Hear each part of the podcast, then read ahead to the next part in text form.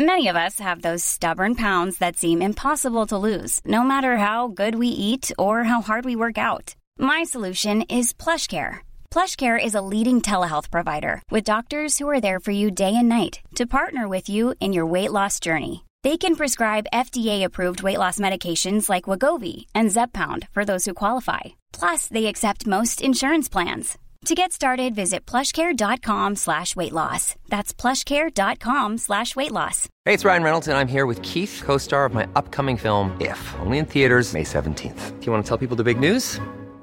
All right, I'll do it. Sign up now and you'll get unlimited for $15 a month in six months of Paramount Plus Essential Plan on us. Mintmobile.com slash switch. Upfront payment of $45 equivalent to $15 per month. Unlimited over 40 gigabytes per month. Face lower speeds. Videos at 480p. Active Mint customers by 531.24 get six months of Paramount Plus Essential Plan. Auto renews after six months. Offer ends May 31st, 2024. Separate Paramount Plus registration required. Terms and conditions apply if rated PG. Hiring for your small business? If you're not looking for professionals on LinkedIn, you're looking in the wrong place. That's like looking for your car keys in a fish tank. LinkedIn helps you hire professionals you can't find anywhere else, even those who aren't actively searching for a new job but might be open to the perfect role. In a given month, over 70% of LinkedIn users don't even visit other leading job sites. So start looking in the right place. With LinkedIn, you can hire professionals like a professional. Post your free job on linkedin.com slash people today.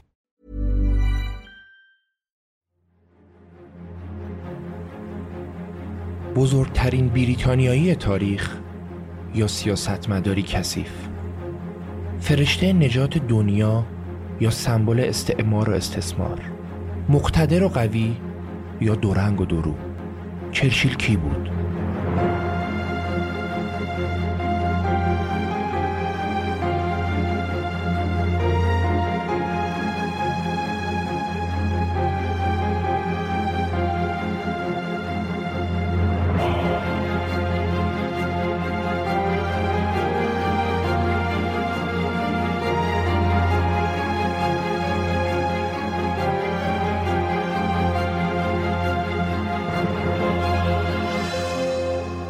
سلام و درود به همراهان عزیز.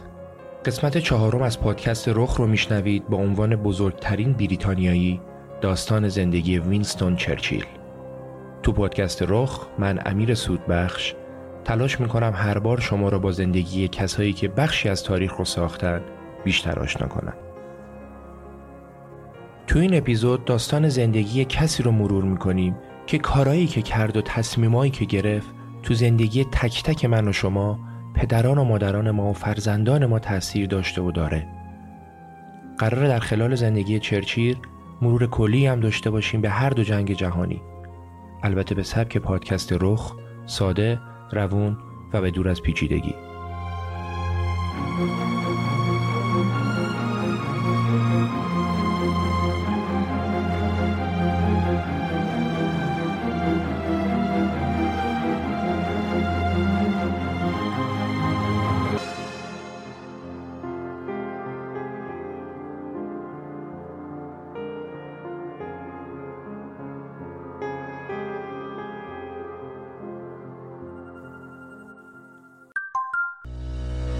نظر شما یه فرش مدرن و کاملا سازگار با زندگی امروز چه ویژگی باید داشته باشه؟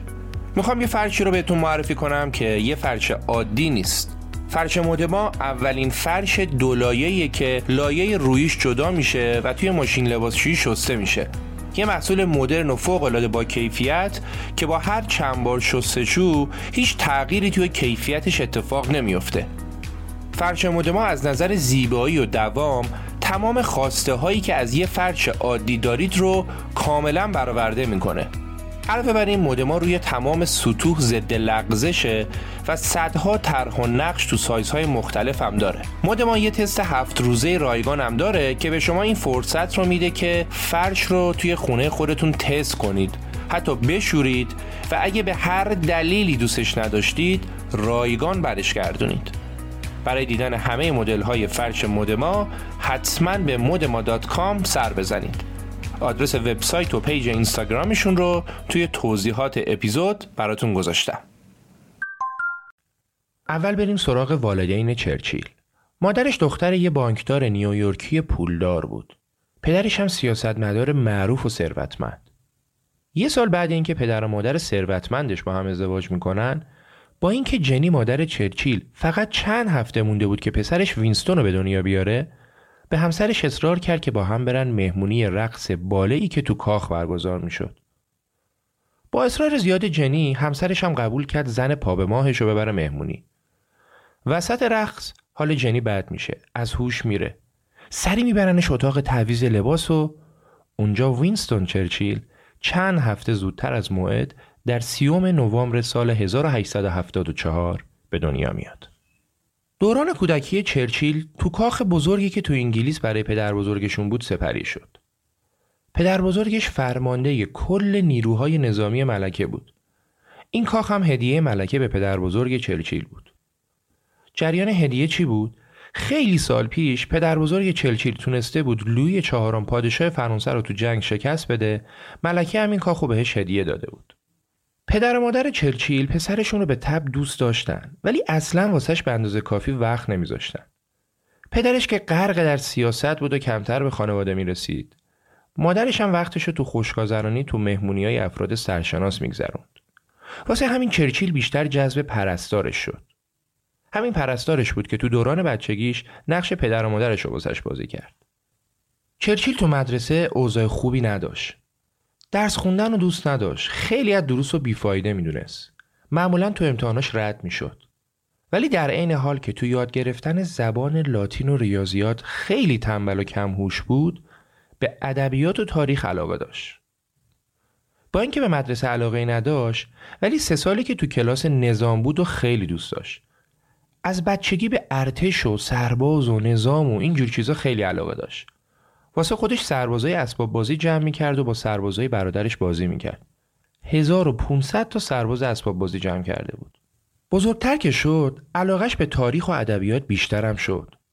تو 14 سالگی یه مقاله نوشت که توش جنگ بین بریتانیا و روسیه رو در آینده پیش بینی کرده بود. متن مقاله معلمش رو حیرت زده کردید نه خیلی هموشش کم نیست. ولی باباش فکر می‌کرد چون وینستون بچه خیلی باهوشی نیست همون بهتر که زندگی نظامی داشته باشه. پس وقتی چرچیل باید بین دانشگاه و نظام یکی رو انتخاب می‌کرد به پسرش گفت بهتر تو امتحان ورودی آکادمی نظام سلطنتی شرکت کنه. چرچیل هم قبول کرد. ولی تو این امتحانم رد شد. یه خصلتی که تو کل زندگی چرچیل خیلی مشخص و بارزه اینه که روحیه شکست ناپذیری و تسلیم نشدن انگار تو خونش بود. هیچ وقت ناامید و تسلیم نمی‌شد. یه بار برای تفریح رفته بودن تو دل طبیعت با برادر و پسرموش داشتن بازی می‌کردن اون دوتا دنبالش کرده بودن بگیرنش. وقتی توش فرار می‌کرد باید از روی یه پل بزرگ رد می‌شد. وسط پل که رسید دید پسرموش روبروش انتهای پل وایساده. خواست برگرده دید داداشش پشت سرش اول پل وایساده. چرچیل دیگه باید تسلیم می‌شد. ولی اون این کارو نکرد. چیکار کرد؟ از بالای پل خودشو پرت کرد پایین. پرت کرد که تسلیمشون نشه.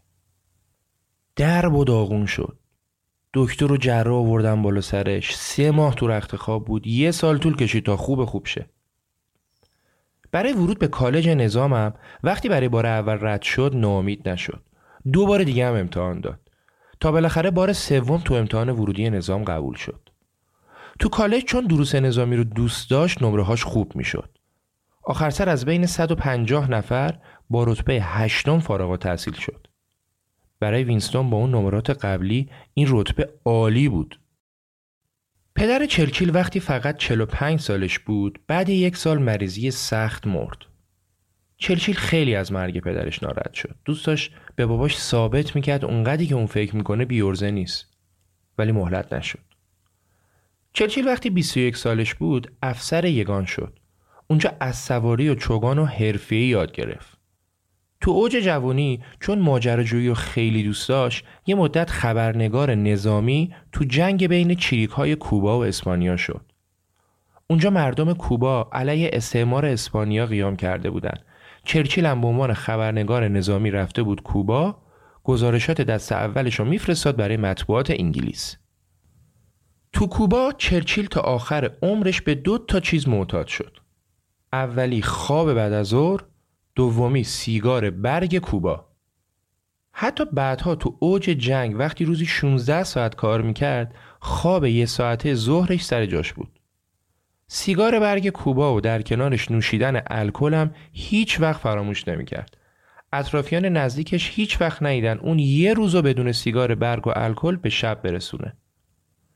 یه بار نهار مهمون پادشاه بود. پادشاه بهش گفت تو سر زوری چطوری مشروب می‌خوری و سیگار می‌کشی؟ چرچیل جواب داد تمرین پادشاه باید خوب تمرین کنی. با این اصاف برخلاف تصور چرچیل خیلی عمر کرد.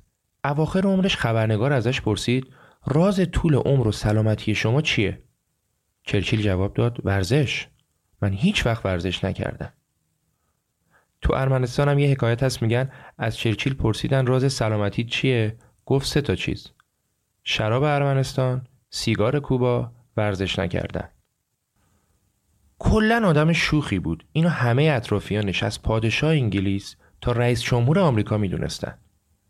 سعی می‌کرد با تعریف داستانهای جالب مخاطبش رو جذب کنه. یه بار توی جمع تعریف کرد گفت برای یه سخنرانی مهم با تاکسی داشتم می‌رفتم دفتر بی بی سی. وقتی رسیدم به راننده گفتم آقا لطفا نیم ساعت وای میسید من برگردم. راننده گفت نه آقا می‌خوام زود برم خونه سخنرانی چرچیل رو گوش کنم. چرچیل میگه منم ذوق زده شدم یه اسکناس ده پوندی به راننده دادم. راننده اسکناس که دید برگشت گفت گور بابای چرچیل اگه شما بخوای تا فردا هم منتظرتون میمونم. شخصیتش جوری بود که معمولا کسایی که دفعه اول از نزدیک باش آشنا می شدن یا از اون خیلی خوششون میومد یا ازش متنفر می شدن.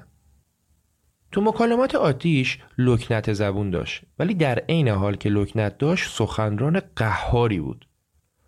سخنرانیاشو اونقدر تمرین می‌کرد که توش اثری از لکنت زبونش نبود.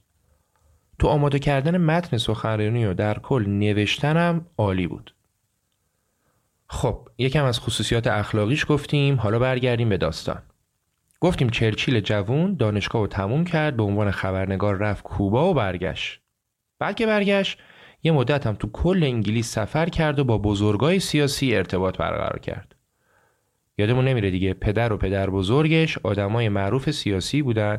چرچیل هم به واسطه اسم و رسم اونا با همه ارتباط برقرار کرد و خودشو تو محافل سیاسی شناسوند. یکم بعد با یگان ارتش رفت سمت هند. تو هند به مطالعه علاقه پیدا کرد و تو سیاست و فلسفه و تاریخ کلی مطالعه کرد. حتی کتابم نوشت. اون زمان کشورهای مستعمره بریتانیا خیلی زیاد بود. از استرالیا گرفته تا هند و مصر و سودان تا کانادا هم مستعمره داشت. نزدیک یک چهارم خشکی های زمین مستعمره بریتانیا بود. بی خود نیست بهش میگن استعمار پیر. چرچیل از هند به همراه یگان ارتشی که توش بود رفت سودان خط مقدم مبارزه. البته مبارزه نابرابری که سودانی ها شمشیر داشتن انگلیسی ها توفنگ اونجا جنگ رو از نزدیک دید و تو جنگ شرکت کرد. برای اهداف سیاسی که تو سرش داشت حضور تو جنگ و آدمکشی لازم بود. خب نوسلامتی می‌خواست سیاست ندار بشه دیگه. داشت پیش نیازاشو پاس می‌کرد. تو خاطراتش از جنگ سودان نوشت اسبم یورتمه می‌رفت. درست جلوی چشم یکی خودش انداخت زمین. برق شمشیرش وقتی می‌خواست پامو قطع کنه دیدم. از فاصله سه دو تا گلوله بهش شلیک کردم. کشتمش. تا نشستم رو زین دیدم یکی دیگهشون جلوی چشم سبز شد. سری بهش شلیک کردم. اونقدر نزدیک بود که بعد شلیک تفنگ خورد بهش و من با اسب از رو جنازش رد شدم. حالا این سودانی های بدبخت برای چی می جنگیدن؟ حرفشون بود که می‌خواستن مستقل باشن. نمی‌خواستن تحت سلطه انگلیس باشن. انگلیس هم از هزاران کیلومتر اونورتر اومده بود قتل عامشون کنه و کرد. چرچیل مثل همه انگلیسی های دیگه تو جنگ حق و به خودشون می‌داد. می‌گفت هیچ چیز چشمگیرتر از پیروزی سربازای انگلیس تو جنگ برابر دشمنشون نیست. البته همیشه تو جنگای دیگه هم همینه. دو طرف حق و به خودشون میدن چیزی که ارزش نداره جون آدمی زاده. چرچیل توی یکی از سخنرانیاش گفت قرار نیست همیشه تو جهان دنبال صلح باشیم. نمی‌خوام به تبل جنگ بکوبم. ولی جنگ موتور پیشرفت بشره. چرا که معمولا ملتی که برتره پیروز میشه. تو صحبتاش هم اشاره به نظریه تکامل داروین کرد که یعنی ملت های برتر باقی میمونن و این قانون تکامله. دوستانی که اپیزود قبلی داستان زندگی داروین رو شنیدن ببینن نظریه تکامل داروین چی بود سیاستمداری مثل چرچیل مثل هیتلر چی برداشت می‌کردن؟ تو جنگ سودان چرچیل سالم موند ولی دوست صمیمیش زخمی شد. دستش داشت قطع می‌شد. دکتر گفت هر چه زودتر باید پیوند پوست رو دستش انجام بدیم. چرچیل داوطلب شد که قسمتی از پوستش رو بده به دوستش. دکترم اندازه یه سکه بزرگ از رو ساعدش پوست جدا کرد و پیوند زد. جالبه بدونید حضورش تو جنگ و هیچ کدوم از این اتفاقا شانسی نبود. همشو از قبل با مادرش برنامه ریزی کرده بود. قبل همه این داستانا توی نامه برای مادرش نوشت چند ماه حضور تو آفریقای جنوبی باعث میشه ملکه به هم نشان افتخار بده. سعی می‌کنم یه دو سه تا مدال دیگه هم بگیرم بعدش شمشیرم رو قلاف می‌کنم میچسبم به سیاست. چرچیل اخبار جنگ و حضور خودش تو جبهه رو میفرستاد انگلیس. اونجا مادرش تو روزنامه ها پخش می‌کرد تا به هدفشون برسن چرچیلی بوده واسه خودش. با وجود ماجراجوهای زیادی که تو نظام داشت طبق برنامه چرچیل تو 24 سالگی از ارتش استفاده داد و رفت سراغ سیاست. اولش تو انتخابات مجلس کاندید شد ولی رأی نیورد تو همین روزا یه روزنامه معروف تو لندن بهش پیشنهاد داد با حقوق خیلی زیاد به عنوان خبرنگار بره از جنگ آفریقای جنوبی گزارش بگیره.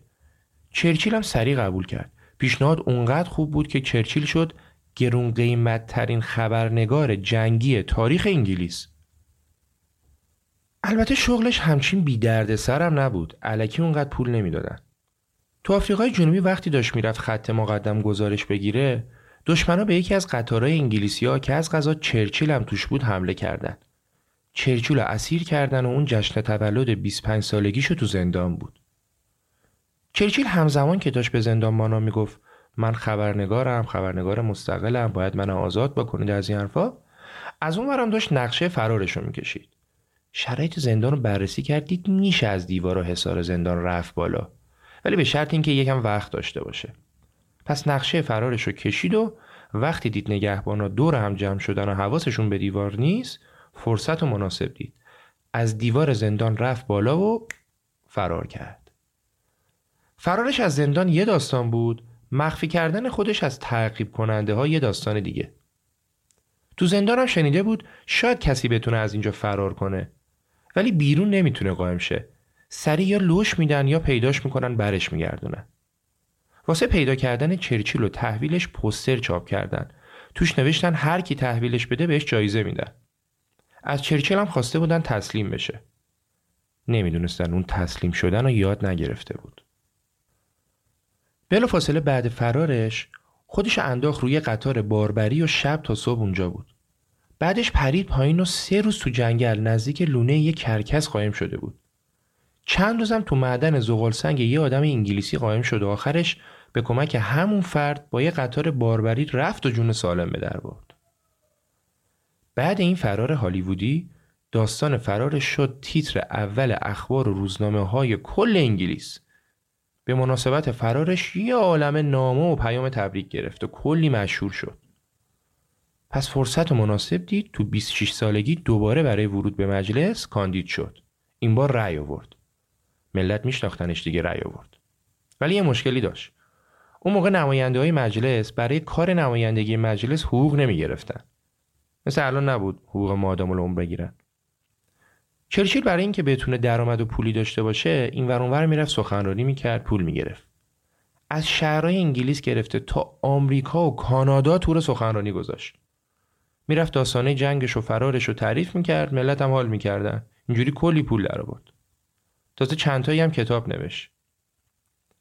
چرچیل با سیاست خاص خودش تو زمان مناسب از معروفیتش استفاده کرد. هم پولدار شد هم رفت مجلس. تازه بعدش کتاب زندگی نامه پدرش هم چاپ کرد. تو سی سالگی با خانم کلمنتین که چهار سال قبل برای اولین بار دیده بودتش ازدواج کرد. به قول خودش ازدواج کردم و تا آخر عمر به خوبی و خوشی زندگی کردم. کلمنتین هم باهوش بود هم زیبا بود و هم اهل سیاست بود. عقاید سیاسیش خیلی به عقاید چرچیل نزدیک بود. این خصوصیات همه اون چیزی بود که چرچیل از همسر آیندهش می‌خواست این زوج صاحب پنج تا هم بچه شدن که چرچیل براشون وقت میذاش خیلی هم دوستشون داشت. خانم کلمنتین تا آخر عمر نقش خیلی پررنگی تو زندگی چرچیل داشت. هر جا چرچیل یکم زیاده روی می‌کرد و می‌خواست دیکتاتور بازی در بیاره ترمزشو می‌کشید. تو تصمیمات سیاسی هم بهش مشورت می‌داد. سعی می‌کرد نظر عصبانیت چرچیل به تصمیماتش و اطرافیانش لطمه وارد کنه. تو خونه هم حرف حرف اون بود. چرچیلم هم قبولش داشت هم همیشه بهش احترام میذاشت. چرچیل بعد ازدواج تمرکزش رو کامل بود رو مجلس. اون زمان تو مجلس به طور خیلی ساده دو تا گروه بودن حزب محافظه کار حزب لیبرال. ما اینجا کاری به تفاوتشون و عقایدشون نداریم.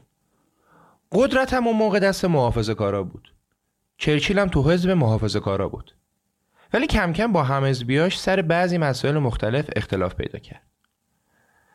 وقتی هم دید داره قدرت یواش یواش میره سمت لیبرال ها اونم عقایدش بیشتر به لیبرال ها نزدیکه از حزب خودش در اومد رفت تو حزب لیبرال این اتفاق خیلی به ندرت تو پارلمان میافتاد که کسی حزبش رو ترک کنه بره تو گروه رقیب ولی چرچیل به موقعش با سیاستی که داشت این کارو کرد. البته چرچیل از این تغییر موضوع ها زیاد می‌داد. یه مدت طرفدار آلمان بود بعد مخالفش شد. یه مدت طرفدار فاشیسم ایتالیا بود بعد شد دشمن شماره یکش. الان هم که محافظه کار بود شد لیبرال. بعدش هم که لیبرال ها قدرت رو به دست گرفتن چرچیل توی سی و یک سالگی شد معاون وزارت خارجه در مستعمرات بریتانیا. برای یه فرد تقریبا تازه وارد این افتخار خیلی بزرگی بود. تازه تو سی و چهار سالگی رئیس هیئت بازرگانی هم شد. این سمت مسئولیت بخش بزرگی از اقتصاد داخلی بریتانیا رو رو دوشش گذاشت. دو سال بعد تو 36 سالگی چرچیل شد وزیر کشور. یکم بعد وزارتش آلمان دعوتش کرد بره اونجا. چرچیل وقتی رفت آلمان از نزدیک دید دید که آلمان یه ارتش بزرگ و آموزش دیده خفنی داره برای خودش. نیروی دریاییش هم اونقدر بزرگ و مجهزن که می‌تونستن در لحظه نیروی دریایی انگلیس رو نابود کنن. شستش خبردار شد. فهمید آلمان داره برای جنگ آماده میشه وگرنه این همه هزینه برای نظام توجیهی نداره. واسه همین وقتی برگشت به بقیه اعضای دولت هم درباره این موضوع هشدار داد. سریع پیشنهاد داد نیروی دریایی انگلیس تقویت بشه. واسه همین یه سال بعد خودش شد اولین دریا سالار نیروی دریایی انگلیس. بعدش هم قوی ترین ناوگان دریایی جهان رو درست کرد. بعدش هم لشکر هوایی نیروی دریایی درست کرد که اسمشو گذاشتن نیروی هوایی سلطنتی. یه کار مهم دیگه هم که کرد سوخت بزرگترین ناوگان دریایی جهان رو از زغال سنگ به نفت تبدیل کرد. پیش بینی می‌کرد قرن بیستم دست دولتیه که طلای سیاه رو کنترل می‌کنه حالا نفت از کجا می آورد آبادان ایران وقتی انگلیس صاحب نفت ایران شد چرچیل گفت نفت ایران هدیه ای از سرزمین پریانه و فراتر از آرزوهای بلند پروازانه بریتانیاست. طبق پیشبینی چرچیل دو سال بعد این کارایی که کرد آلمان علیه فرانسه اعلان جنگ کرد. بعدش هم آلمان به بلژیک حمله کرد. از اون ورم انگلیس به طرفداری فرانسه بر علیه آلمان اعلان جنگ کرد و همه افتادن به جون هم شد. جنگ جهانی اول.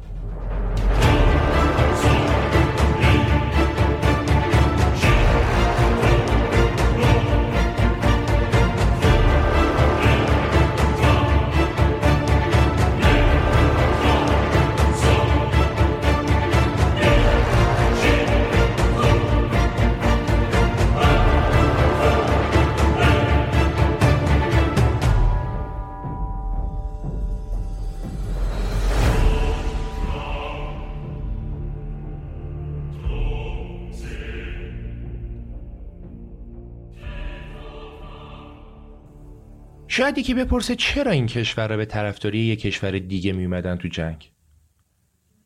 دو تا دلیل اصلی داشت. یکی مسلحت و نفع و دوراندیشی اون کشور بود. مثلا انگلیس می‌دونست آلمان اگه فرانسه رو بگیره فرداش به انگلیس حمله می‌کنه. واسه این پشت فرانسه در میمد دلیل دومش این که اینا قبل جنگ با هم تفاهم نامه بسته بودن. مثلا هر کی به انگلیس حمله کنه تو تفاهم قید شده بود که فرانسه پشت انگلیس در میاد. و بالعکس هر کی به فرانسه حمله کنه انگلیس پشت فرانسه در میاد. این مثال هم به ذهن بسپارین چون هم تو جنگ جهانی اول هم تو جنگ جهانی دوم انگلیس و فرانسه یه بر جنگ بودن آلمان یه سمت دیگه.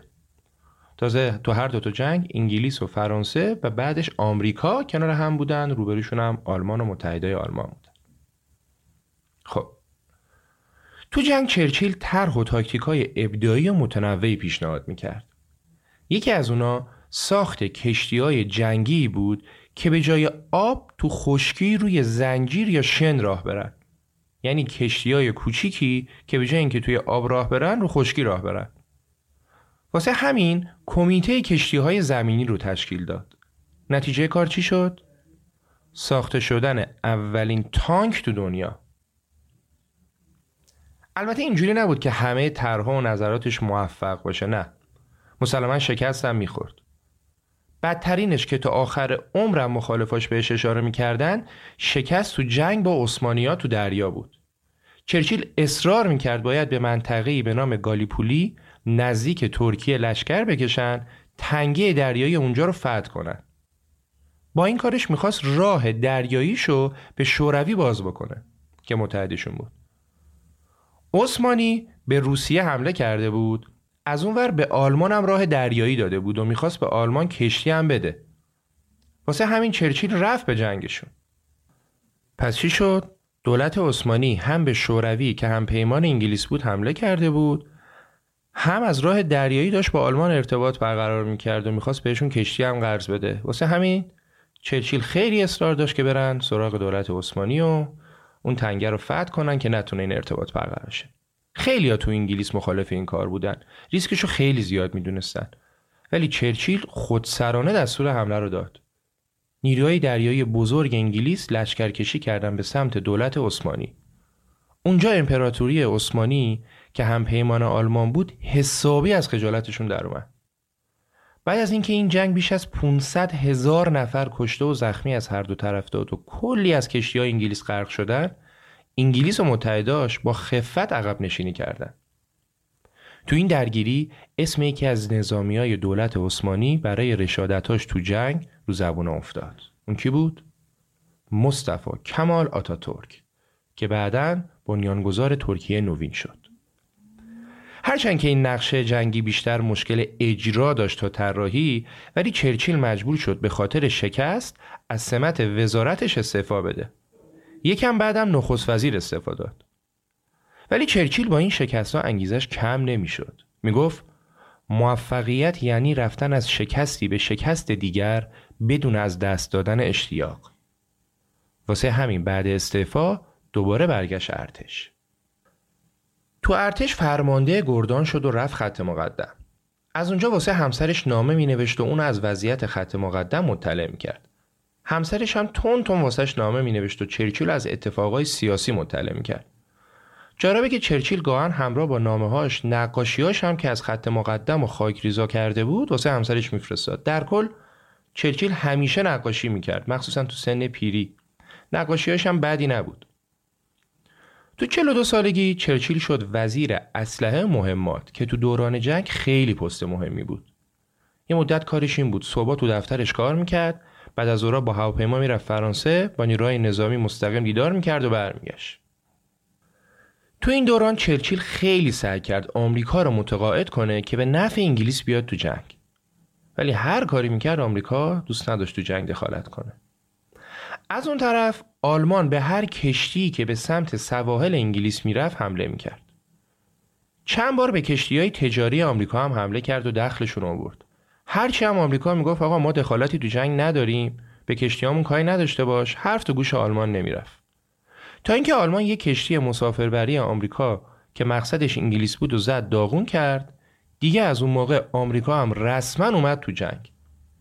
آمریکا که اومد وسط کفه ترازو به نفع انگلیس و فرانسه و متحداش سنگین تر شد و این سنگینی هر روز بیشتر و بیشتر شد تا در نهایت در نوامبر سال 1918 جنگ جهانی اول بعد از چهار سال و نیم با شکست آلمان و متحداش و پیروزی انگلیس و فرانسه و آمریکا و متحداش تموم شد.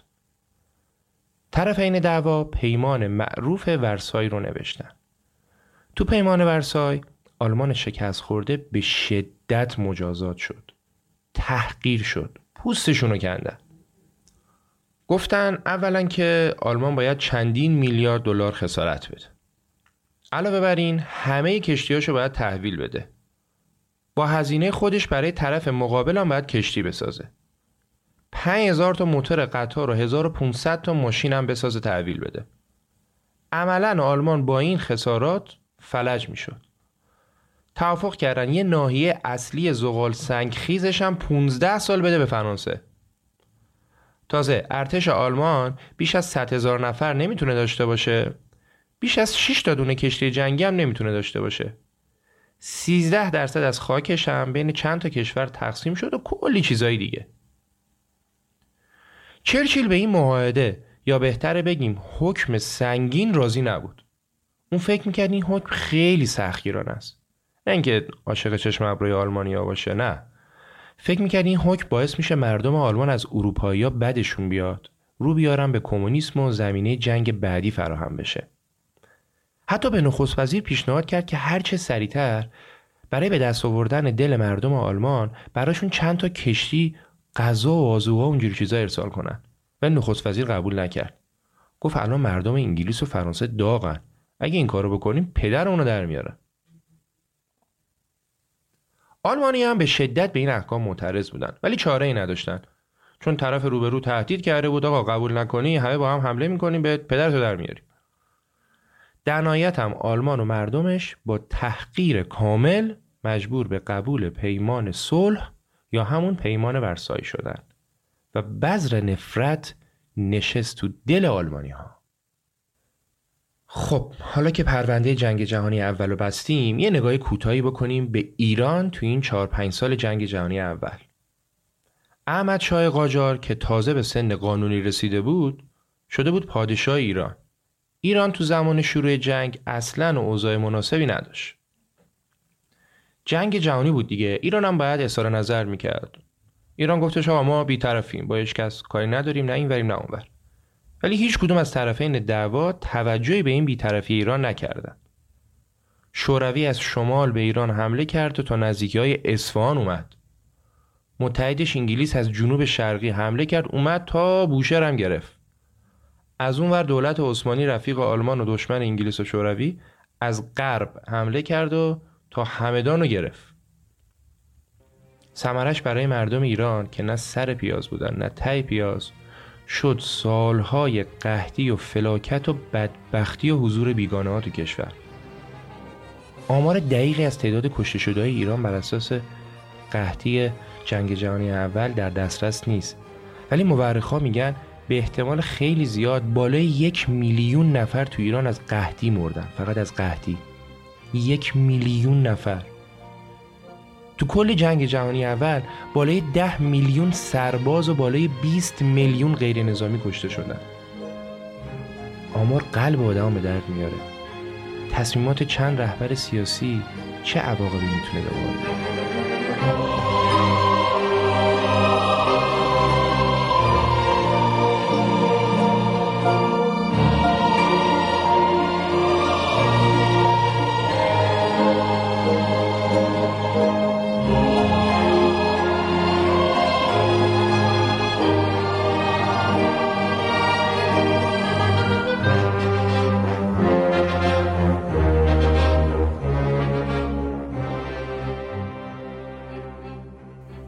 جنگ که تموم شد مردم انگلیس و خیلی از دولتمندا اعتقاد داشتن آقا دیگه لازم نیست انقدر خرج ادوات نظامی بکنیم سلاحایی هم که باقی مونده حالا حالا واسه اون کاربردی نداره.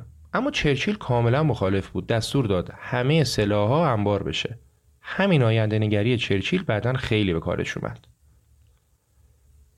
چرچیل با توجه به اتفاقای فرار از زندانش و حضورش تو خط مقدم جبهه سودان فکر می‌کرد به دنیا اومده که کارهای مهمی انجام بده.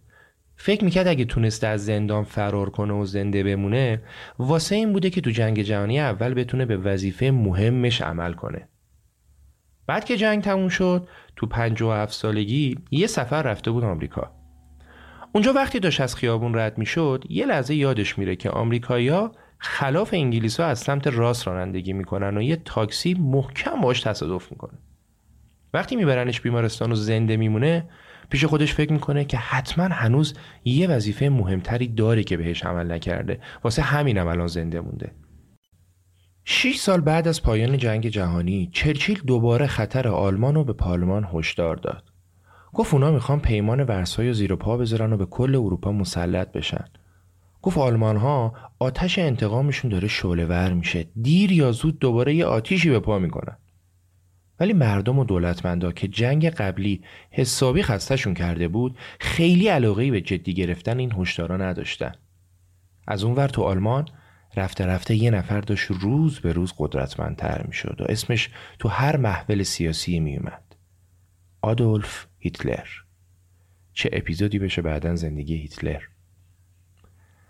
وقتی چلچیل 62 سالش بود هیتلر پیمان ورسای زیر پا می‌ذاره و دستور میده سربازاش تو مرز فرانسه رژه برن.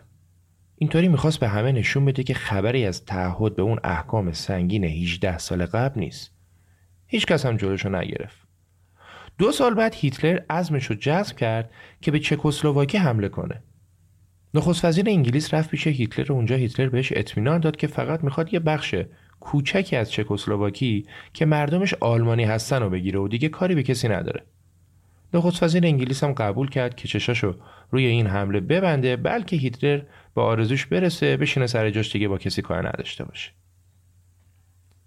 وقتی نخست وزیر برگشت چرچیل بهش گفت چه کردی شما؟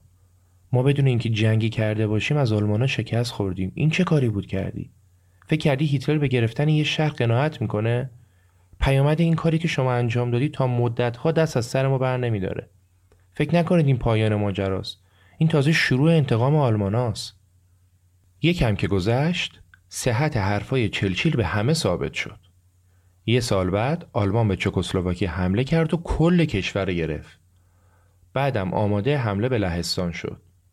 بلافاصله انگلیس و فرانسه به آلمان هشدار دادن که اگه به لهستان حمله کنی با ما طرفی. هیتلر هم که سرش درد می‌کرد برای جنگ حمله کرد به لهستان و این شد آغاز جنگ جهانی دوم. کمی بعد نخست وزیر انگلیس استعفا داد. جایگزینش شد جناب آقای وینستون چرچیل. چرچیل 65 ساله آماده بود تا کاری که همیشه معتقد بود به خاطرش به دنیا آمده و تا الان زنده مونده را انجام بده. همون ساعتها و روزهای اول نخست وزیریش تا بیاد به خودش به جنبه آلمان به هلند و لوکزامبورگ و بلژیک هم حمله کرد. مثل بولدوزر داشت می‌رفت جلو. تازه آلمان متحد جدیدی هم پیدا کرده بود. آقای موسولینی تو ایتالیا. هیتلر و موسولینی یه دل نه صد دل عاشق هم شده بودن. دیوانه چو دیوانه ببیند خوشش آید. چچیل بعد از نخست وزیر شدن اولین کاری که کرد اومد برای مردم انگلیس سخنرانی کرد. بهشون گفت ما تو جنگ با متحدمون فرانسه جلوی آلمان رو وایستادیم داریم پدرشون رو در میاریم. دروغ می‌گفت از راست قشنگتر. دلیلم داشت دیگه. می‌خواست مردم و سربازا رویشون رو نبوزن به قول خودش یک دروغ قبل از اینکه حقیقت فرصت کنه شلوارش رو بپوشه نصف دنیا رو گرفته. انگلیس و فرانسه اینجا اونجا سعی می‌کردن جلوی آلمانا وایسن ولی پشت سر هم شکست میخوردن و عقب نشینی می‌کردن. تو جنگ انگلیسی ها کلی سلاح و مهمات از دست دادن مخصوصا مواقعی که عقب نشینی می‌کردن.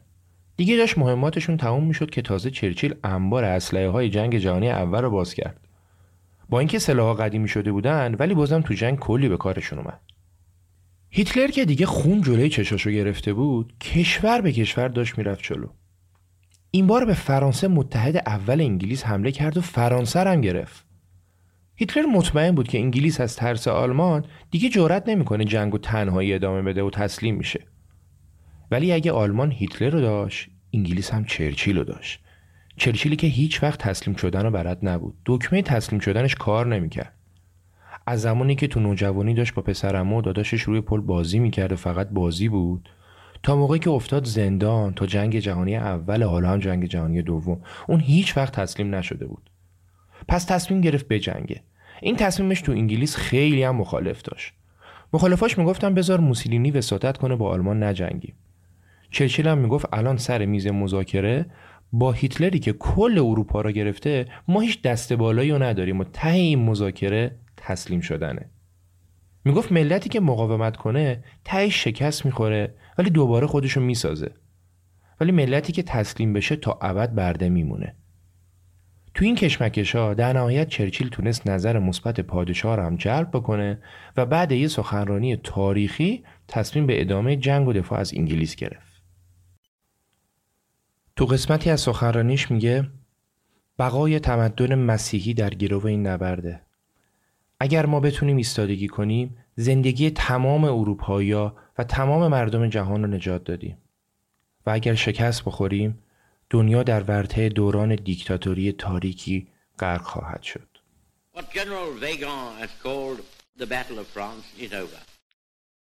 The Battle of Britain is about to begin. Upon this battle depends the survival of Christian civilization.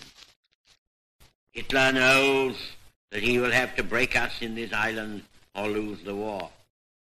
If we can stand up to him, all Europe may be freed and the life of the world may move forward into broad, sunlit upland. چرچیل تو جنگ خیلی امیدوار بود که بازم مثل جنگ جهانی اول آمریکا بیاد کمک انگلیس. واسه همین به روزولت رئیس جمهور آمریکا نامه نوشت و گفت لازم نیست وخامت اوضاع بهتون بگم. هیتلر به زودی به ما حمله می‌کنه. شاید هم هدف بعدی شما باشید. اگه آمریکا می‌خواد به ما کمک کنه باید هر چه زودتر این کار رو انجام بده. ولی روزولت جواب داد من باید به خواست کنگره و مردم اهمیت بدم و بیطرف میمونم نمی‌تونم تو جنگ شرکت کنم هیتلر هم فرصت مناسب دید و به انگلیس حمله کرد اولین جنگ هوایی تمام ایار تاریخ. چرا هوایی؟ خب مشخصه دیگه انگلیس جزیره است. یا از هوا باید حمله کنی یا از دریا. هیتلر هم اول جنگ هوایی رو انتخاب کرد. تعداد هواپیماهای آلمانیا تو جنگ خیلی بیشتر بود. در عوض انگلیسی ها هواپیماهاشون یکم مدرنتر بود و این مزیت هم داشتن که تو کشور خودشون می جنگیدن. آلمان وحشیانه به لندن و شهرهای دیگه حمله کرد. بوم های یتونی رو مثل نقل و نبات میریخ رو سر انگلیسیا. حتی خونه قبلی چرچیل هم زد. چرچیل از قبل حملات دستور ساخت پناهگاه های زیرزمینی رو داده بود. این پناهگاه های عجیب غریب هم واسه خودشون داستانی داشتن. فقط تو یکیشون 200 تا اتاق بود تو عمق 18 متری زمین. جلسات دولت تو این پناهگاه برگزار می شد. هیتلر وقتی از وجود پناهگاه مطلع شد یه سری بمب ساخت مخصوص این پناهگاه. این بمبا وزنشون سنگین تر بود مدادی شکل بودن میخوردن رو زمین چندین متر می‌رفتن داخل. از اون ور چرچیل پناهگاه های امتر میساخت. یه پناهگاه برای آمریکایی‌ها ساخت که وقتی میومدن انگلیس می‌رفتن توش. پناهگاه تو عمق 32 متری زمین بود با دیوارای ضد بمب و ضد گاز که هنوزم داره توسط دولت انگلیس برای نگهداری اسناد محرمانه استفاده میشه. چرچیل یه تونل هم زده بود از زیر شهر لندن که دو بارم از زیر رودخانه تایمز رد می‌شد. تو این تونل چهل هزار سیم تلگراف و تلفن رد کرده بود که اگه رو زمین دکلا رو زدن ارتباط زیرزمینی سر جاش بمونه. ته تونل می‌خورد به ساختمون اصلی ارتباطات به نام فارادی که یک ساختمون بتونی بدون پنجره با درهای چند تونی بود.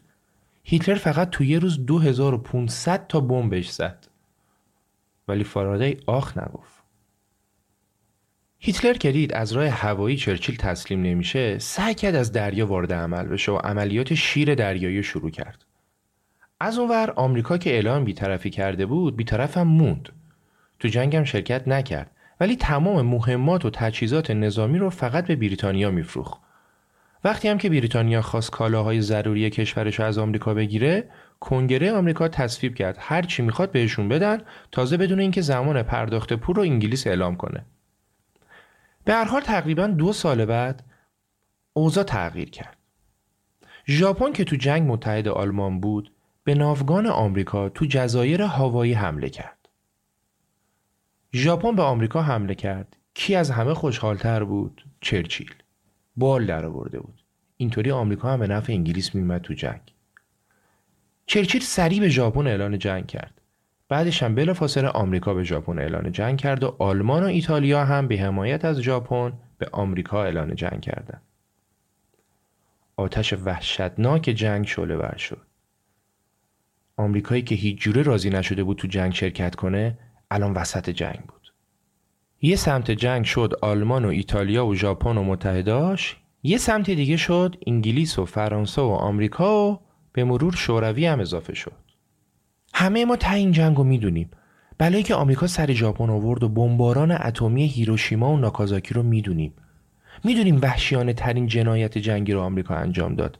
ولی دقت کنید تا اینجای جنگ جهانی آمریکا اصلا تو جنگ شرکت نداشت دوست هم نداشت شرکت داشته باشه ولی بلند پروازی های ژاپنیا که چند تا از مستعمره های انگلیس و آمریکا رو تو آسیا گرفته بودن باعث شد به پایگاه آمریکا تو جزایر هوایی حمله کنن و آخر سر اون بلا سرشون بیاد خود ژاپن هم تو فاجعه اتمیش بی تقصیر نبود. یکم برگردیم عقب. با اشتباه ژاپن آمریکا هم به نفع انگلیس و فرانسه اشغال شده اومد تو جنگ. از اون طرف هیتلر هم بزرگترین اشتباه زندگیشو کرد و به شوروی حمله کرد. خیلی ها میگن دلیل حمله آلمان به شوروی تو اون زمان اونم وقتی که آلمان درگیر جنگ با انگلیس بود این بود که چرچیل با همکاری سازمان اطلاعات انگلیس به طرق مختلف اخبار جعلی میفرستاد سمت هیتلر که چی؟ که شوروی امروز فرداست که به آلمان حمله کنه. در صورتی که قبل از این شوروی اعلام بیطرفی کرده بود و با آلمان پیمان صلح داشت. ولی به حمله آلمان به شوروی به امید فتح کل جهان توسط هیتلر شوروی هم پاش به جنگ باز شد. با وجود اینکه خیلی هم با انگلیس رابطه خوبی نداشت اومد سمت انگلیس و آمریکا. خیلی ها تو انگلیس از چرچیل به خاطر متحد شدنش با اتحاد جماهیر شوروی انتقاد می‌کردن. چرچیل هم در جواب منتقدا می‌گفت منم از کمونیست بدم میاد ولی از نازی ها و هیتلر متنفرم. اگه هیتلر بره با جهنمم به جنگه من تو جهنم همپیمان شیطان میشم. یواش یواش اوضاع تو جنگ به نفع انگلیس و متحداش داشت تغییر می‌کرد استالین نزدیک مرزهای شوروی با آلمانا درگیر شده بود و تو یک نبرد خونین بعد از اینکه 500 هزار نفر از روسها مردن در نهایت تونستن جلوی ادامه پیشروی آلمانا رو بگیرن بعدش استالین از رهبرای کشورهای انگلیس و آمریکا یعنی چرچیل و روزولت دعوت کرد بیان دور هم بشینن راجع به چگونگی ادامه جنگ و شکست نهایی آلمانا مشورت کنند. مکان جلسه به این مهمی کجا بود؟ قرار بود کجا قرار بذارن؟ تهران؟ سفارت شوروی ایران اون موقع بیطرفی خودش رو تو جنگ اعلام کرده بود ولی روسیه و انگلیس به بهانه اینکه رابطه ایران با آلمان داره نزدیکتر میشه از شمال جنوب به ایران حمله کردن و خیلی راحت بدون مقاومت کشور رو گرفتن قبل از حمله رضا که از موضوع مطلع شده بود به انگلیس و شوروی اعتراض کرد. از آمریکا هم کمک خواست. ولی نه اونا به اعتراضش توجهی کردن نه آمریکا جواب کمکشو داد. ایران هم که زورش به انگلیس و شوروی نمی‌رسید تسلیم شد. بلافاصله رضا شاه رو که معترض شده بود و تبعید کردن پسرش محمد رضای جوون و گذاشتن سر جاش. نه رضا نه هیچ کس دیگه ای هم زورش به دو قدرت نظامی بزرگ دنیا نمی رسید. از طرفی هم ایران برای اونا حکم شاهرا و کلید جنگو داشت. انگلیس می‌تونست از طریق ایران کمک ها و ادوات نظامیشو به شوروی برسونه. مخصوصا اینکه رضا از جنوب تا شمال رو ریل راهن ساخته بود و انگلیس و شوروی و در کنارشون آمریکا نهایت سوء استفاده رو از این موضوع کردن. ایران هم اینجوری علکی علکی درگیر جنگ شده بود. سربازای خارجی همه جا بودن. دوباره قحطی شد. مردم نون نداشتن بخورن. برای چند تا دونه نون ساعت سه صبح باید می‌رفتن تو صف. چندین ساعت میموندن. شاید چیزی گیرشون میومد. آرد و نون و گندم کجا می‌رفت؟ شوروی تو جبهه نبرد علیه آلمان. If you thought the only way to get a more defined jawline with natural looking results was through surgery, think again. Juvederm Volux XC is a non surgical injectable gel filler that improves moderate to severe loss of jawline definition and can help you achieve natural looking results with little downtime. Even better, this improved definition lasts up to one year with optimal treatment. No maintenance required. Improve jawline definition for a smooth, sculpted look with Juvederm Volux XC. For important safety information and to find a licensed specialist, visit juvederm.com. That's J U V E D E R M.com. Not for people with severe allergic reactions, allergies to lidocaine, or the proteins used in Juvederm. Common side effects include injection site redness, swelling, pain, tenderness, firmness, lumps, bumps, bruising, discoloration, or itching. There's a risk of unintentional injection into a blood vessel, which can cause vision abnormalities, blindness, stroke, temporary scabs, or scarring. Talk to a licensed specialist to find out if it's right for you. I'm Sandra, and I'm just the professional your small business was looking for. But you didn't hire me because you didn't use LinkedIn jobs. LinkedIn has professionals you can't find anywhere else, including those who aren't actively looking for a new job but might be open to the perfect role, like me. In a given month, over 70% of LinkedIn users don't visit other leading job sites. So if you're not looking on LinkedIn, you'll miss out on great candidates like Sandra. Start hiring professionals like a professional. Post your free job on linkedin.com slash people today. خلاصه رهبران سه قدرت بزرگ دنیا تو سفارت شوروی دور هم جمع شدن و می‌خواستن یکی از مهمترین تصمیمات تاریخ اونجا بگیرن. استالین هیچ وقت سوار هواپیما نمی‌شد همیشه با قطار سفر می‌کرد ولی برای سفر به تهران برای اولین بار سوار هواپیما شد روزولت هم که از آمریکا آمده بود چون اقامتگاهش تا سفارت شوروی فاصله داشت و میترسیدن که ترورش کنن تو همون سفارت شوروی چند روز گذروند. چرچیل هم وقتی اومد تهران تولدش بود. واسه همین تو سفارت جشن تولد 69 سالگیشو مفصل گرفتن که مهمونای جشن تولد هم استالین و روزولت و 20 نفر دیگه بودن. شاه جوون ایران کجا بود؟ تو طول مذاکرات اصلا دعوتش هم نکرده بودن. تازه از بین این سه نفر استالین لطف کرد یه سر به شاه زد. ولی چلچیل و روزولت حتی دیدن شاه هم نیومدن. شاه رفت ملاقاتشون. در نهایت تو این سه چهار روزی که تهران بودن نقشه مقابله نهایی با آلمان و ضربات آخر به هیتلر رو کشیدن. برگشتن و دخل آلمان رو آوردن.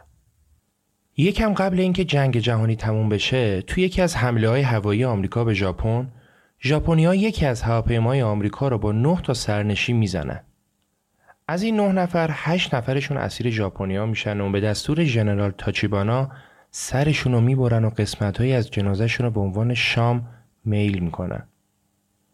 گفتیم هشت نفر از نه نفر دیگه. اون یه نفری که جون سالم به در برد یه جوون 20 ساله بود که بعد اینکه چهار ساعت تو آب شناور بود شانسی زیردریایی آمریکایی نجاتش میده. وقتی میارنش تو زیردریایی ازش می‌پرسن اسم چیه جواب میده جورج دبلیو بوش بالاخره جنگ جهانی دومم بعد 6 سال با شکست آلمان در سپتامبر 1945 به پایان رسید. ژاپن ولی هنوز تسلیم نشده بود که آمریکا اون جنایت بزرگ و مرتکب شد. این جنگ بزرگترین و وحشیانه ترین جنگ در طول تاریخ عمر بشر بوده و هست. آمار کل کشته شده های جنگ جهانی دوم بین 65 تا 80 میلیون نفر تخمین زده شده. تو جنگ هیتلر فقط یک میلیون کودک کش که بالای یک میلیونشون جرمشون این بود که یهودی بودن. ارتش نازی بیش از 6 میلیون یهودی رو سوزوند فقط شوروی 22 میلیون نفر کشته داد ارتش سرخ همین کشور به بیش از دو میلیون زن آلمانی تجاوز کرد انگلیس فقط تو حمله به درستن آلمان با همراهی آمریکا 3500 تا بم انداخت رو شهر و 25000 غیر نظامی رو کشت. آمریکا با حمله اتمیش به ژاپن بیش از 200 هزار نفر رو با خاک یکسان کرد. آمار ادامه نمیدم. حتی خوندن و شنیدن آمارم وحشتناکه. چه جنایتی می‌تونه بکنه این آدمیزاد این به ظاهر اشرف مخلوقات. چیه این جنگ لعنتی؟ فنگت را زمین بگذار. فنگت را زمین بگذار. که من بیزارم از دیدار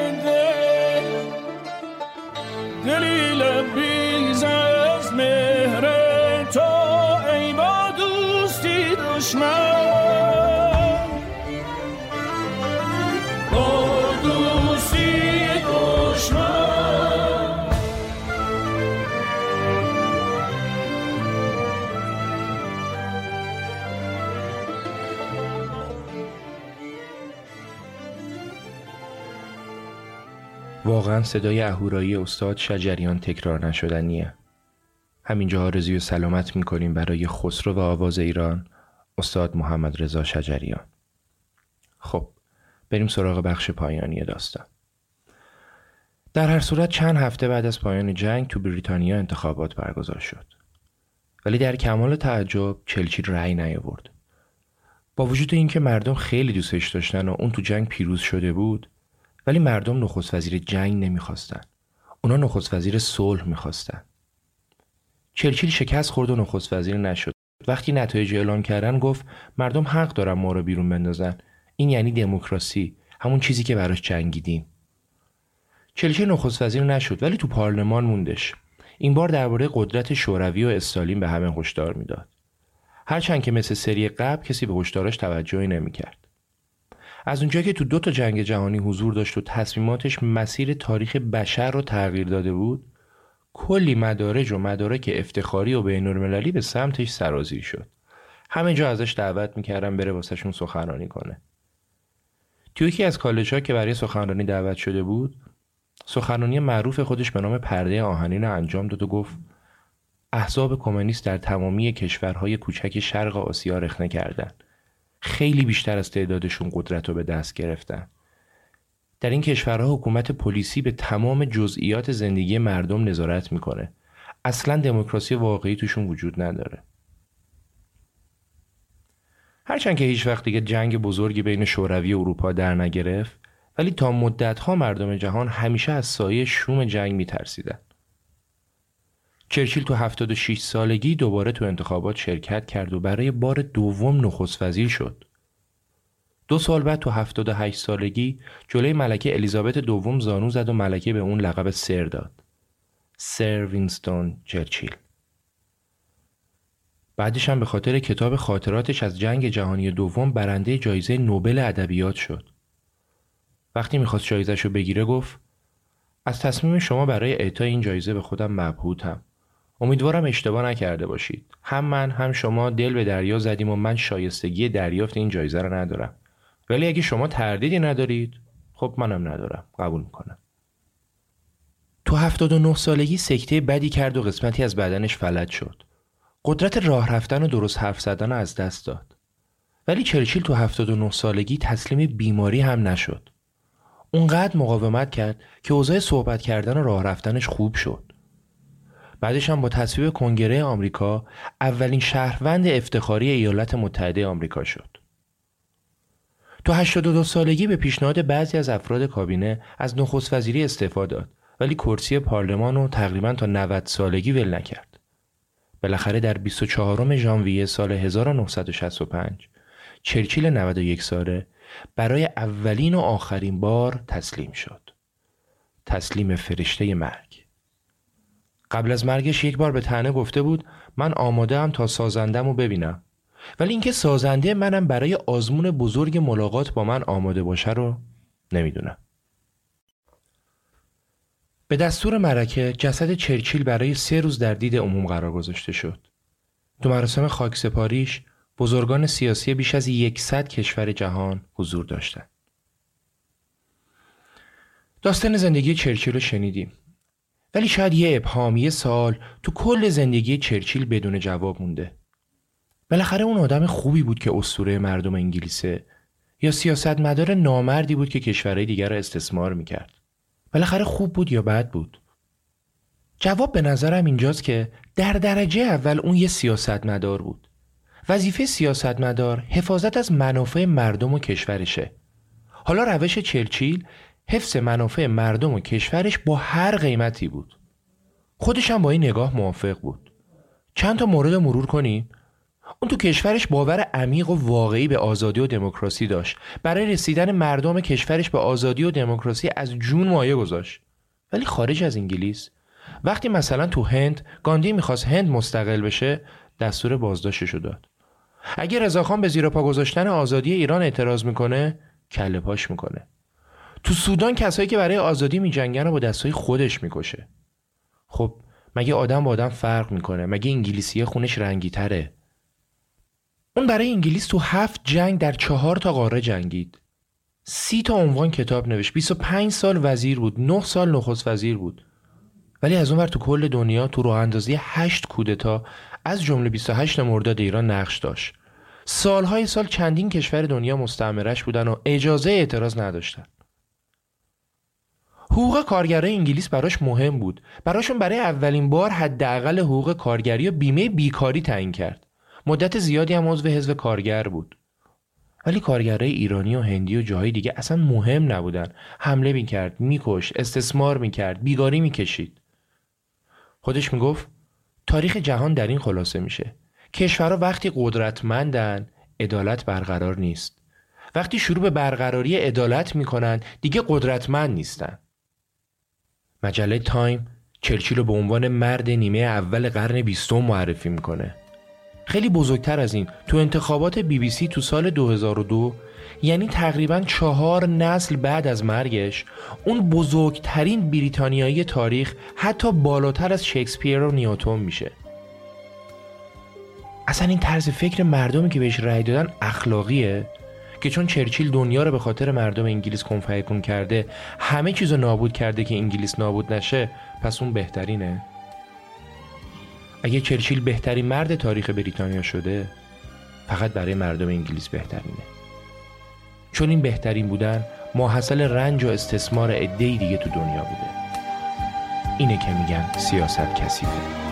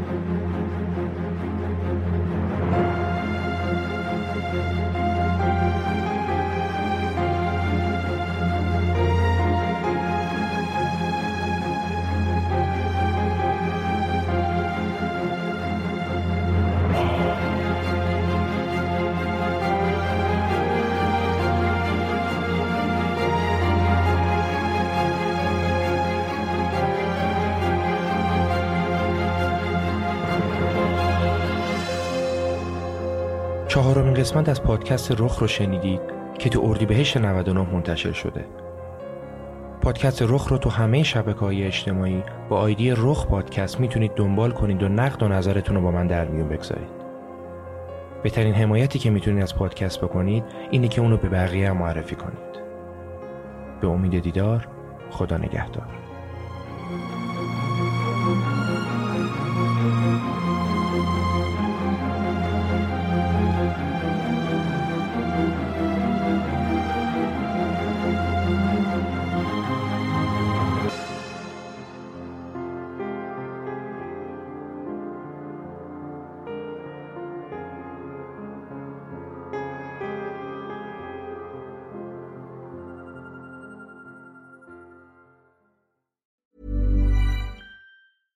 Hi, I'm Daniel, founder of Pretty Litter. Did you know cats tend to hide symptoms of sickness and pain? I learned this the hard way after losing my cat, Gingy. So I created Pretty Litter, a health monitoring litter that helps detect early signs of illness by changing colors, saving you money and potentially your cat's life. Pretty Litter is veterinarian developed, and it's the easiest way to keep tabs on your fur baby's health right at home. Go to prettylitter.com and use code ACAST for 20% off your first order and a free cat toy. Terms and conditions apply. See site for details.